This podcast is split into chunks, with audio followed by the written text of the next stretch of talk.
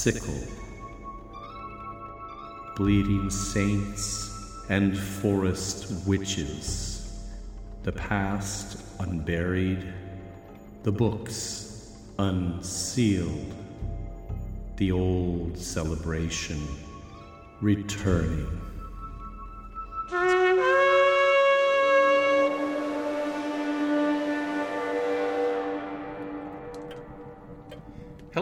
Welcome to my study. Please uh, come in and have a seat.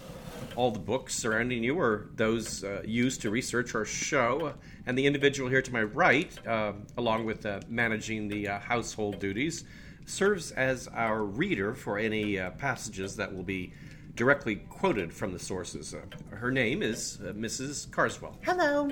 I hope all our listeners are enjoying the approach of the holidays. Um, we've hung the garlands in the hall and have a nice roaring fire going here in the study. And Mrs. Carswell has been baking cookies. Using our own honey. From your family's hives, you mean? I thought the hives here would take several months. No, they're not ready, but Mother sent honey.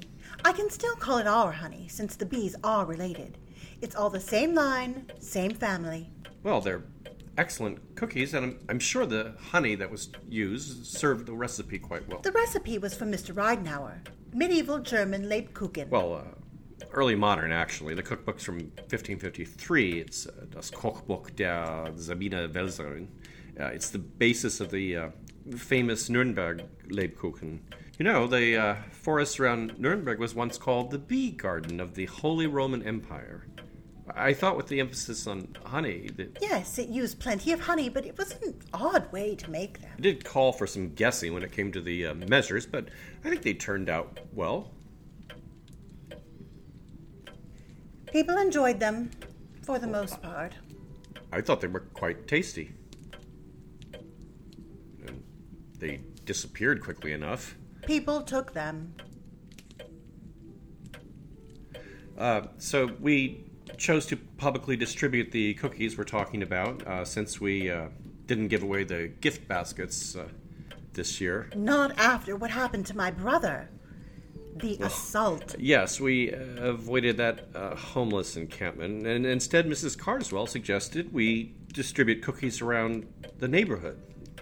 It, did didn't you make several dozen cookies? I mean, they disappeared in an afternoon. That must have been fairly well received. People didn't know what they were. And when I told them they were medieval, Early modern. well, not everyone is interested in eating cookies out of history. Well, it's uh, the first time we've tried this. They probably didn't really know what to make of it. I mean, maybe they were confused by how you were dressed. what do you mean? I, I don't know. You were wearing. I. Your Santa suit didn't fit me. I did the best I uh, could. That's understandable, but perhaps all those ribbons and and- Someone spit out their cookie to tell the truth. Others made faces when they tried them. well, their loss. But I'll tell you what they were eager for. They had lots of questions about your house. You told them you're from this house. What do you mean, lots of questions about the house? They had lots of ideas about it. They heard things and just wanted to know what was true. Why did you tell them the cookies were from this house? They didn't have to know that. The whole thing wasn't easy, you wanted me to do it, so I did. People don't want to take cookies from strangers, so you have to tell them a bit about yourself to gain their confidence. My. God, what did you tell them? It didn't feel good walking around with that basket and outfit. We wouldn't have had any trouble if we'd gone about this I've just come to expect a disaster every time we engage in one of these charity fiascos. And then I look out the window and see you teetering down the street with ribbons flying. I knew it would go badly. I didn't expect to see you return in a police car, We though. already talked about that. I told you. People don't want children taking cookies from strangers. I knew that was a problem, which is why I had to tell them about you and your house. police cars in front of the house. That's perfect fuel for gossip. You know, I was trying to put a positive spin on all this, but if you want to get back into it, I don't.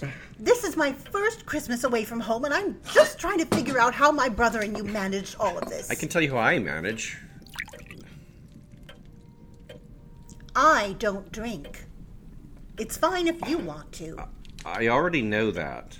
Okay, well, More dirty laundry aired. We've done that. Now, why don't we start with the folklore? It's just not something we do, just to be clear. Episode 38 Frau Perchte, the Belly Slur.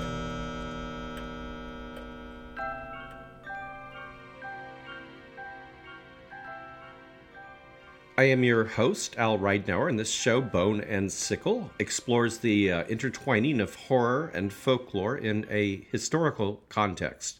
I started this show as a way to uh, further explore this uh, area of intersection after writing my book, The Krampus and the Old Dark Christmas, which we'll be pulling some material from in this episode tonight. Bone and Sickle only exists thanks to the generosity of our Patreon donors who receive a number of monthly rewards, uh, including the aforementioned book. Uh, and I'll have more on Patreon at the end of the episode. And hope you might consider making a, uh, little holiday donation to the show as we uh, help to make your Christmas season just a bit darker.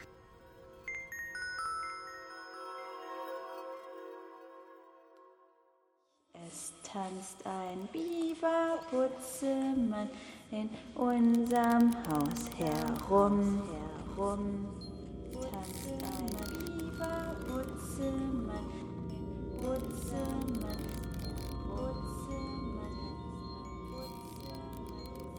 This song, Es tanzt ein Bi-Ba-Butzemann, or A Boogeyman is Dancing, is a German children's song first mentioned in an 1808 collection of uh, folk poems and songs called Des Knaben Wunderhorn, the uh, boy's magic horn. Um, it's still sung by school kids today as part of a circle game. Uh, Jakob Grimm mentions the song in the book uh, we call Grimm's Fairy Tales, uh, which also includes a section on common uh, folkloric sayings and rhymes. In that uh, passage, he mentions an older form of the game in which the uh, player representing the Butzemann or boogeyman is wrapped in a white sheet and holds a broom in one hand. So, why a broom? Well, uh, in that same paragraph, Grimm throws out some references to threatening, punishing characters of the uh, Advent or pre Christmas season, such as uh, Knecht Ruprecht or the Krampus. So, that broom, we can assume, is less about cleaning house and more about swatting children. You have to remember that the uh, switches we think of as an old fashioned uh, instrument of discipline did double duty as, or were actually uh, primarily used as uh, small brooms, like the rustic fireplace whisks you might see today. Well, there's no hitting involved in the modern version of a boogeyman is dancing game, but the uh, Butz part of the Butzenmann uh, for boogeyman is believed to come from a uh, Middle High German word meaning to beat. So he's the beating man.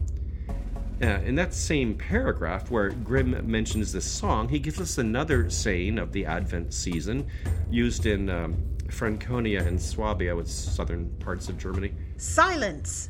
Iron Bertha is coming. meaning, of course, be quiet and probably be good because it's the season when this menacing character comes for naughty, noisy kids.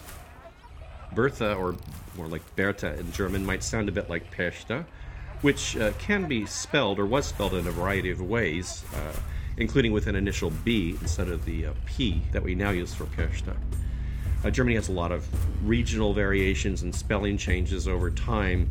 Iron Bertha is this very same Frau Perchte whom we're talking about in this episode. Es tanzt ein in unserem Haus herum.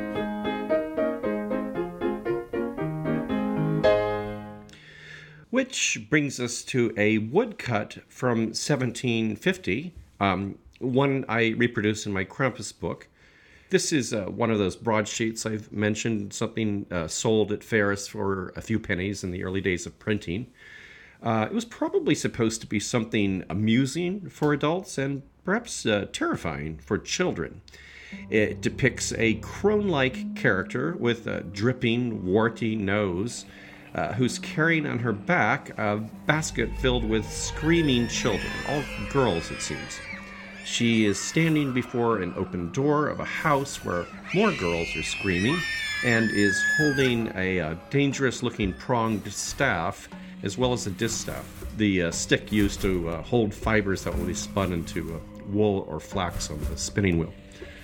At the top of the page, the title identifies her as the uh. So we have that Butz again combined with Bercht with the B, a form of Perchta.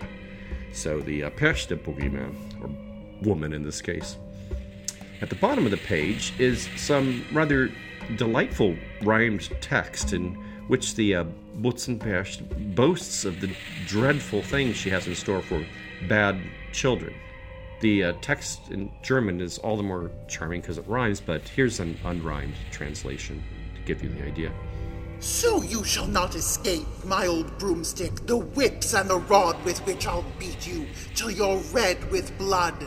Your hands and feet I'll bind you and throw you into the mire. Set fire to your braids and hair, scratch your face and cut your nose, and rough you up quite well. All your dolls I'll toss and burn, and shred your finest Sunday dress.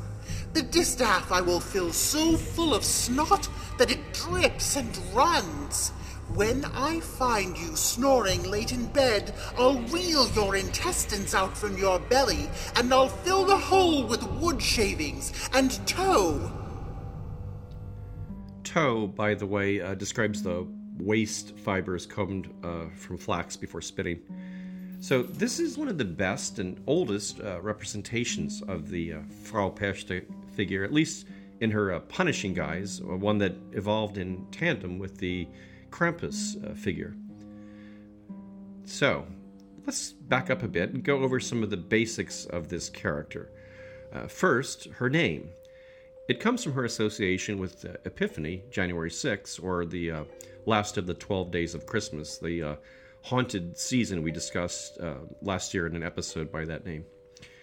Perchta is a corruption of the word Geberta in the Old High German term for Epiphany, Geberte Nacht, meaning the night of shining forth or manifestation.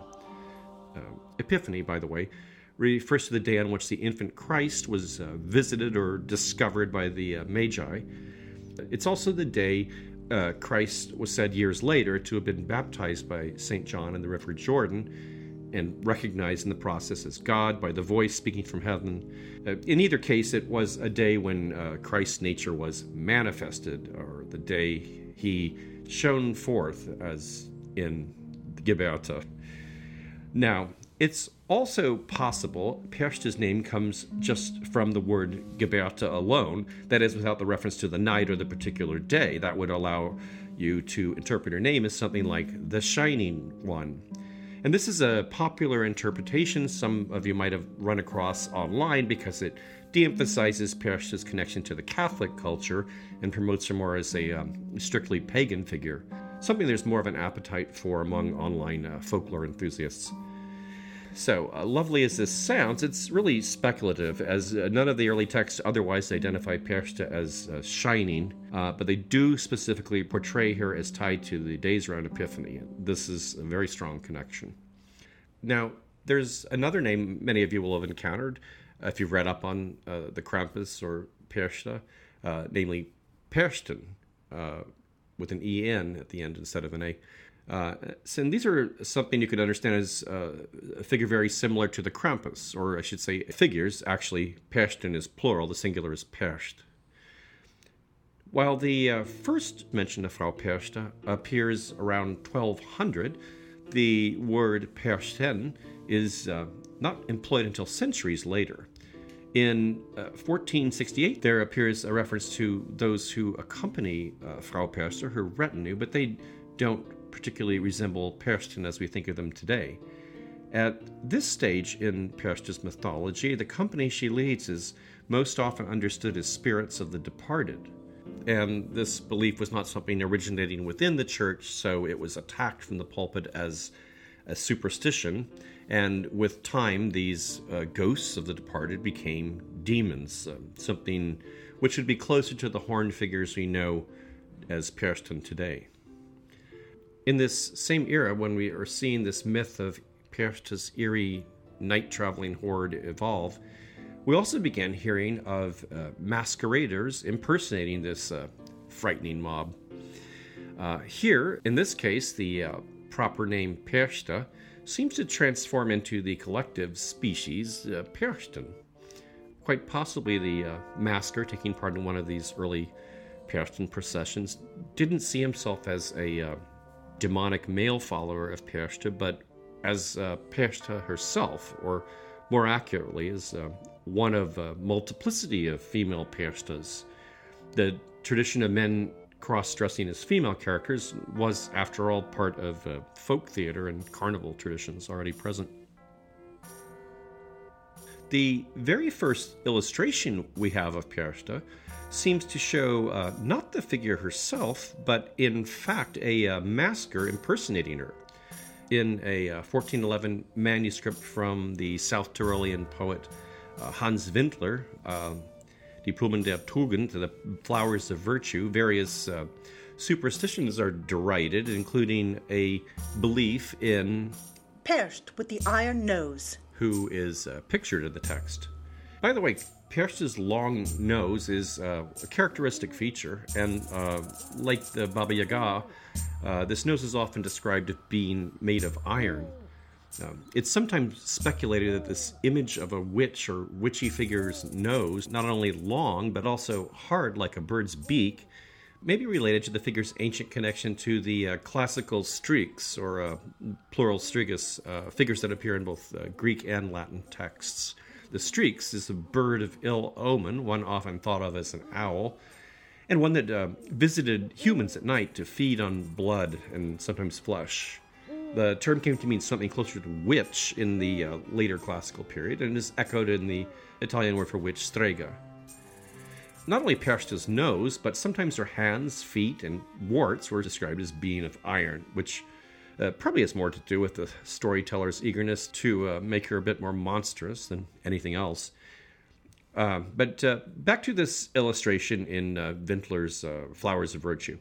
So it's a figure with a face uh, not only grotesque, but seemingly artificial, with eyes peering out of what looks to be holes in a mask, and hands that are notably uh, bulky and claw like as if they're gloved.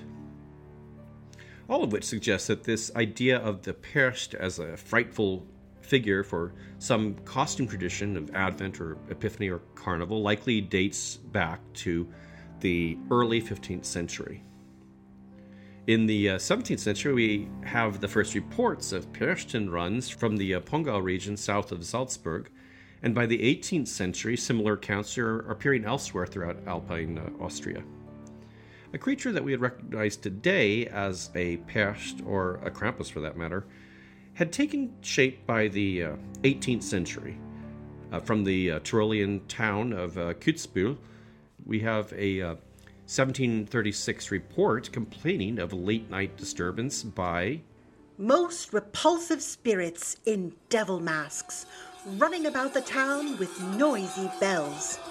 the 1848 book Bavarian Legends and Customs describes uh, youths impersonating Iron Bertha, the, the character we found earlier mentioned by Grimm. Disguised in cowhides and horns, she goes about town frightening certain children and rewarding others with apples, pears, and nuts. In the same volume, we hear from Oberhausen, Germany, where a um, or a Nicholas, and uh, Percht were paired.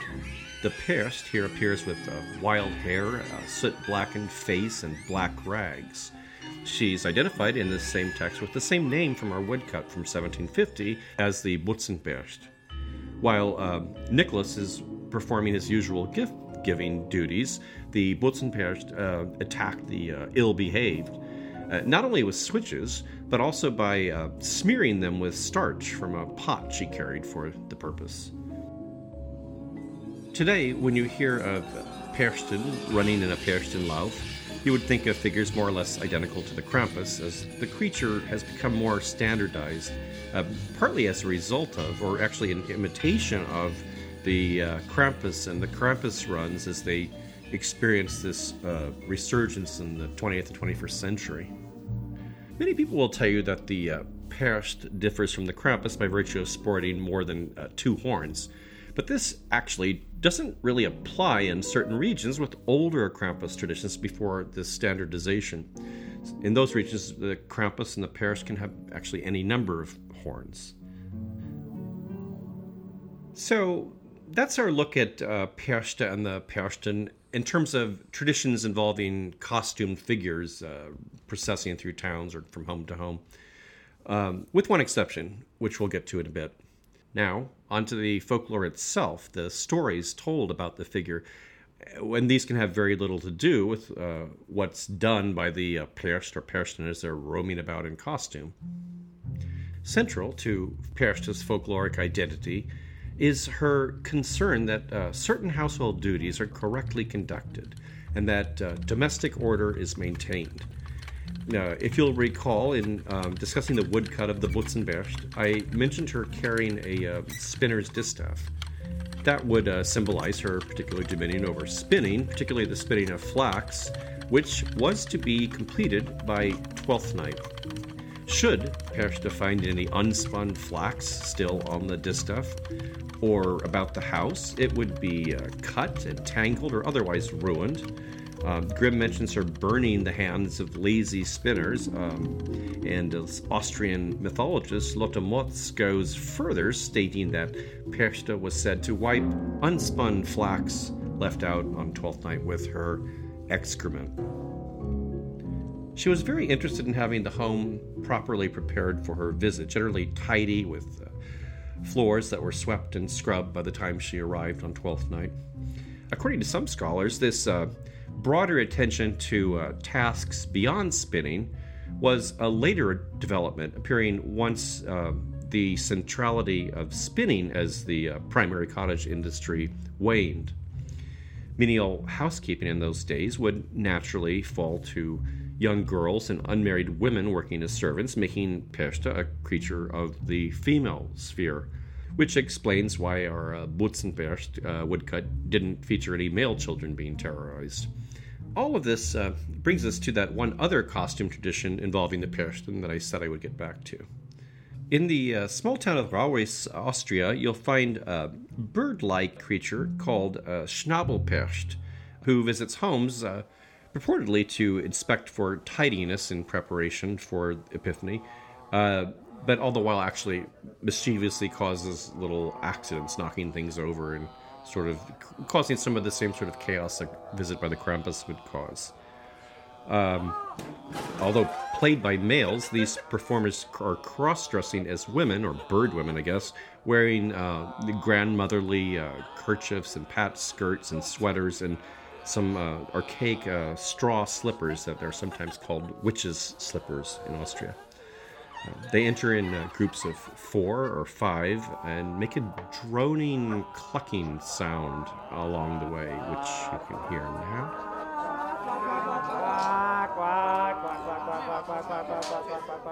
Their elongated beaks, inspired by Perchta's famous nose, are made of uh, old uh, linen and sticks and are rigged to clap with each chirped syllable. The uh, carry brooms and wear on their backs wicker baskets, sometimes uh, fixed with large doll legs protruding, lest uh, children forget that the uh, like the Krampus, may abduct any who uh, are failing in their household duties.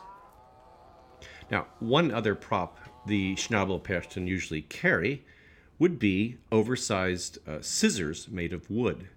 A reminder, no doubt, of Frau Perchta's most notorious habit, that of slashing open her victims and gutting them.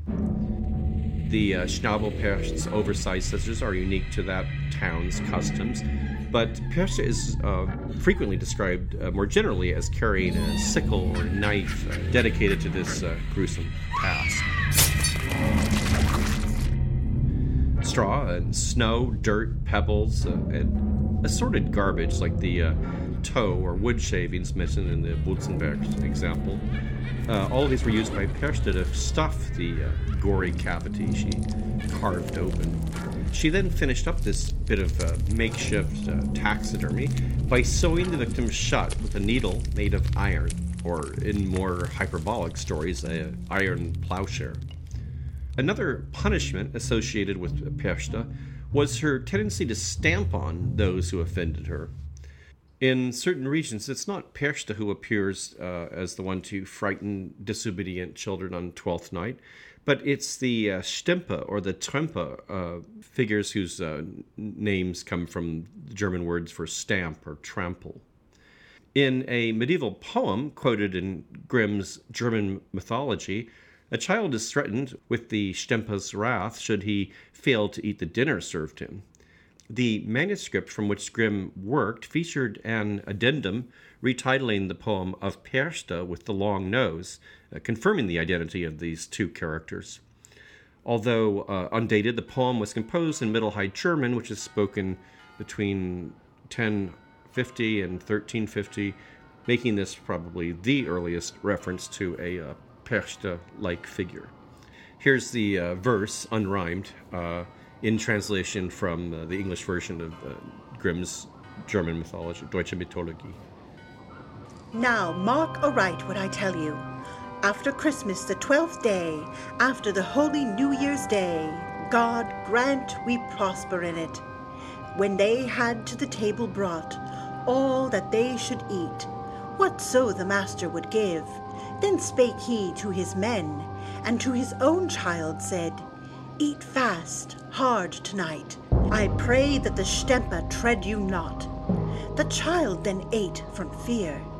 He said, Father, what is this that thou the Stempe callest? Tell me if thou knowest. The father said, This tell I thee. Thou mayest well believe me. There is a thing so gruesome done that I cannot tell it thee. For whoso forgets this, so that he eats not, or him it comes and treads him. One other reason Perchta was sometimes said to slit open bellies was that she did not approve of the foods that had made their way into those bellies. She had very fixed ideas about what food should be consumed on her special night. From place to place, her requirements varied, but included uh, fried dumpling dishes, uh, herring, eggs, and especially a uh, milk porridge called Perchtenmilch, alternatively called Zampamilch, which uh, comes from the uh, other name for the character. Families would be expected to eat their fill of these designated foods, but to reserve some uneaten portion for uh, and her very hungry retinue, that is the uh, Perchten. Saved portions of this uh, ritual meal would either be left on a specially prepared Perchten tish, the Perchten table, or fed to the farm animals to uh, bless them with good health and fertility. For the convenience of Perchta and her companions, the offering might be left outside under a tree, or high in the branches or on a rooftop, where it was imagined these invisible night flying spirits would easily uh, access it. Costumed Perchten would also visit homes and expect food in exchange for, uh, quote, bringing good luck. Their uh, requests would be a mix of threats and begging, as with uh, old uh, trick or treaters in Halloween's uh, rowdier days. And uh, while we're on the subject of food, Perchta, like the Krampus, was sometimes said to abduct and eat children. And one of the rhymes used to sort of shake down these householders that would be visited by these costumed characters was uh, Kinder or Speck, derweil gehe ich nicht weg, which means Children or bacon, or I won't go away. Feeding uh, Perchta greasy foods could also save you from her iron grip, as it was said she must remove her iron glove in order to eat such things. Grimm, in his uh, Deutsche Mythologie, records another reason for these uh, greasy foods. Greasy cakes are baked that day, and the workmen say you must grease your stomach well with them, so that Dame Perchta's knife may glance off. Porridge left overnight for Perchta and her entourage, even if apparently untouched, was said to have been miraculously drained and even more miraculously refilled to the same level. How the bowl was found the next day could also serve as an oracle for the coming year, as in this account from Hofstetten Grunau, Austria, published in 1900. One should leave half of the milk porridge, and leave the spoon stuck in it or lying on the edge of the bowl, so that both ends hang free. Then, around midnight, Perchta, with her host of children who have died unbaptized, will come to eat the porridge. And if you hear their slurping, you know the house is blessed for the entire year. The following morning, if the spoon you left is moved, you have misfortunes to fear in the coming year. If your spoon has fallen into the bowl, the next year will bring your death. Now, I often mention early milestones in development of this mythology as I do with the Krampus because I've heard many claims uh, of these traditions reaching to the Iron Age and so forth, which are misleading. But we do have uh, a mention of Perchta, which is probably the very earliest, in a uh, tract entitled The Mirror of Conscience, which describes the custom of leaving this food offering for Perchta, condemning those who On this night of Epiphany, leave food and drink upon their table, so that all shall smile upon them over the coming year, and good luck will grace them in all things. Therefore, also sinning are they who offer food to Perchta. And again, in 1468, in the Bavarian Thesaurus Populorum, we find a condemnation of the Idolatrous superstition of those who left food and drink at night in open view for Abundia and Satia, or as the people said, Frau Percht and her retinue, hoping thereby to gain abundance and riches. The idea of ghostly beings consuming food left out is also found further west in Switzerland. There, the folkloric cousins to uh, company were known as the Blessed Ones, or the Seligen Leute. In an account written around 1600 by Renward Cysat, a, uh city clerk of Lucerne, they are described as the Souls of people who died in violent or premature deaths, who must wander the earth until the day that fate has fixed for their passing. These folk are friendly and kind, and enter the homes of those who speak well of them at night, cook, eat, and then leave again. But the amount of food does not diminish. Elsewhere, Cysat quotes a peasant woman speaking of the Blessed Ones, as she makes clear that these spirits share Perchta's concern for domestic order. Cysat writes, She says that these folk that roam the night become irritated when the kitchen has been left untidy. All of this talk of leaving food out for the uh, mysterious night visitor of the season always reminds me of uh, modern American uh, food offerings left out on Christmas Eve and makes you wonder. Let's make cookies for Santa Claus. Santa He's coming soon. Don't forget the Nestle Toll House morsels.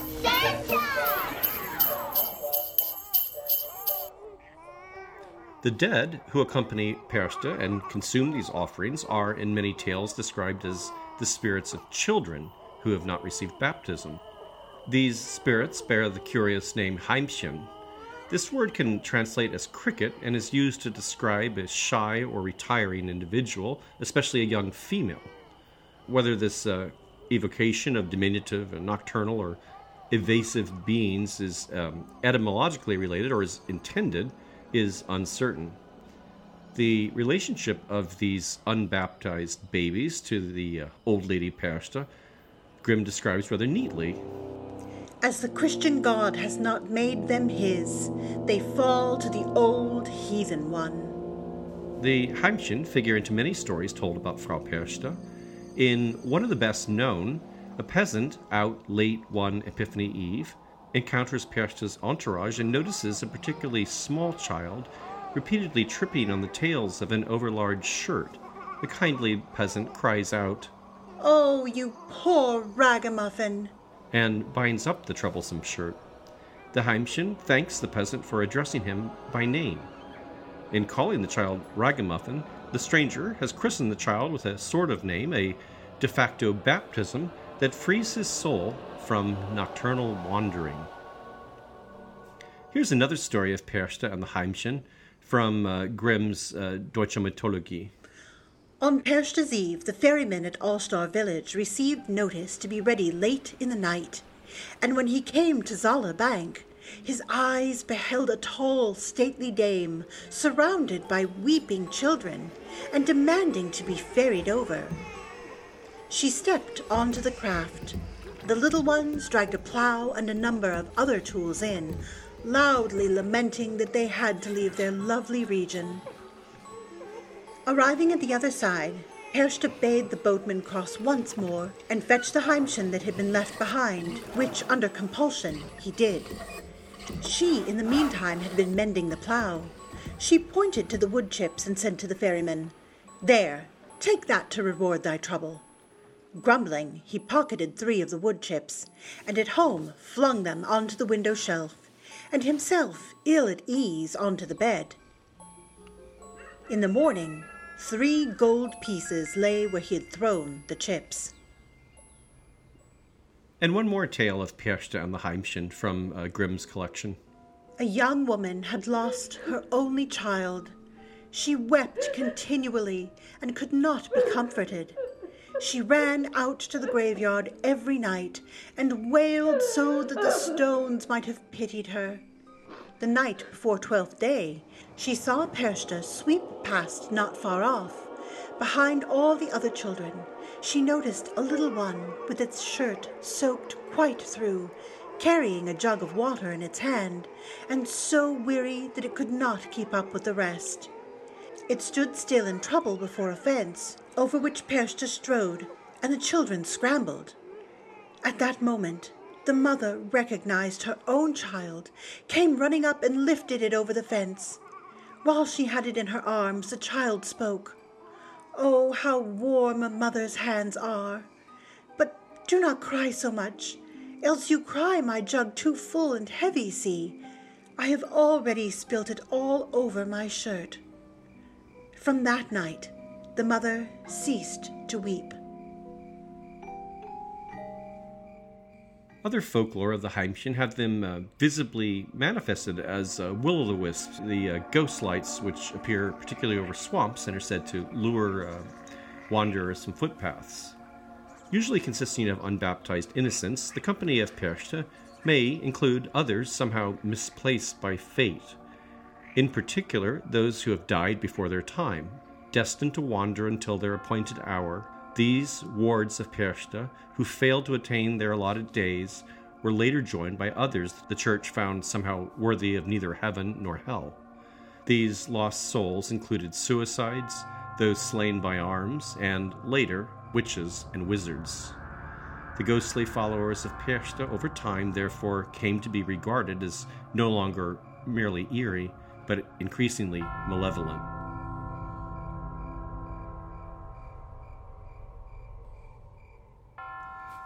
One final observation about this Frau Perchta character before we wrap up this episode. If you'll recall, Perchta uh, in certain areas goes by the name Stempe, as she's known for stamping on naughty children. So, this vengeful foot she seems to possess has led to her being described as having large feet, or more often, a, a single large foot. Grimm suggests this may recall Perchta's relationship to spinning and the uh, heavy foot of the spinner constantly upon the treadle. He also explains the uh, mismatched foot as an archetypal signifier of a supernatural being, as with the uh, devil's uh, cloven hooves or single hoof.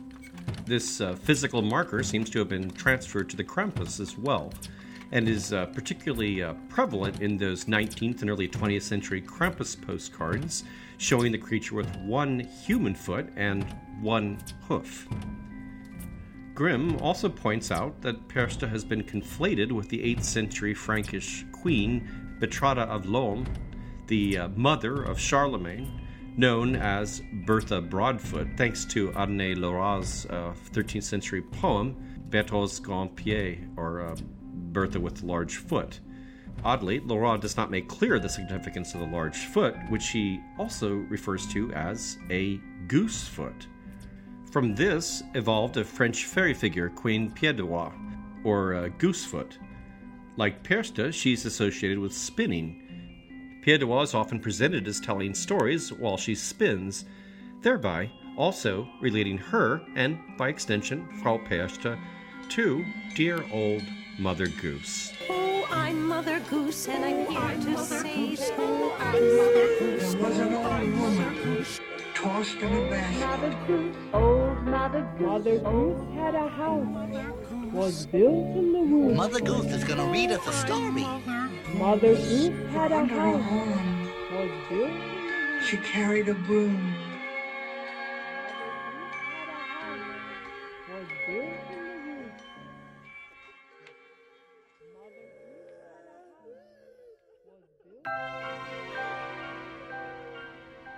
Everyone's been enjoying our show and that you uh, might have the uh, opportunity to share episodes with friends who might enjoy it.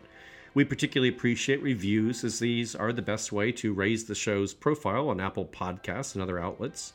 If you've left a review, by all means, let us know and we'll give you a little shout out. Our website, boneandsickle.com, provides links to our Facebook group, Twitter, and Instagram, along with show notes with plenty of images and video and links to uh, film trailers and music used in the program. Music and sound design otherwise are all original for this show. You can also find our donor link on the site. Patreon members have a choice of rewards, including exclusive access to extra elements that go into the making of the podcast, uh, digital downloads of rare books used in the preparation of the show, the show soundscapes you hear in the background, my Krampus book, and a special handcrafted mystery kit mailed to our top level donors. Donation levels begin at $1 a month, and your support via Patreon is the sole support that pays for the more than 100 hours of work that goes into each episode. The show is written and produced by me, Al Ridenour. Mrs. Carswell is played by Sarah Chavez, whose projects in writing related to death and culture you can track at sarah-chavez.com. Thanks so much for listening.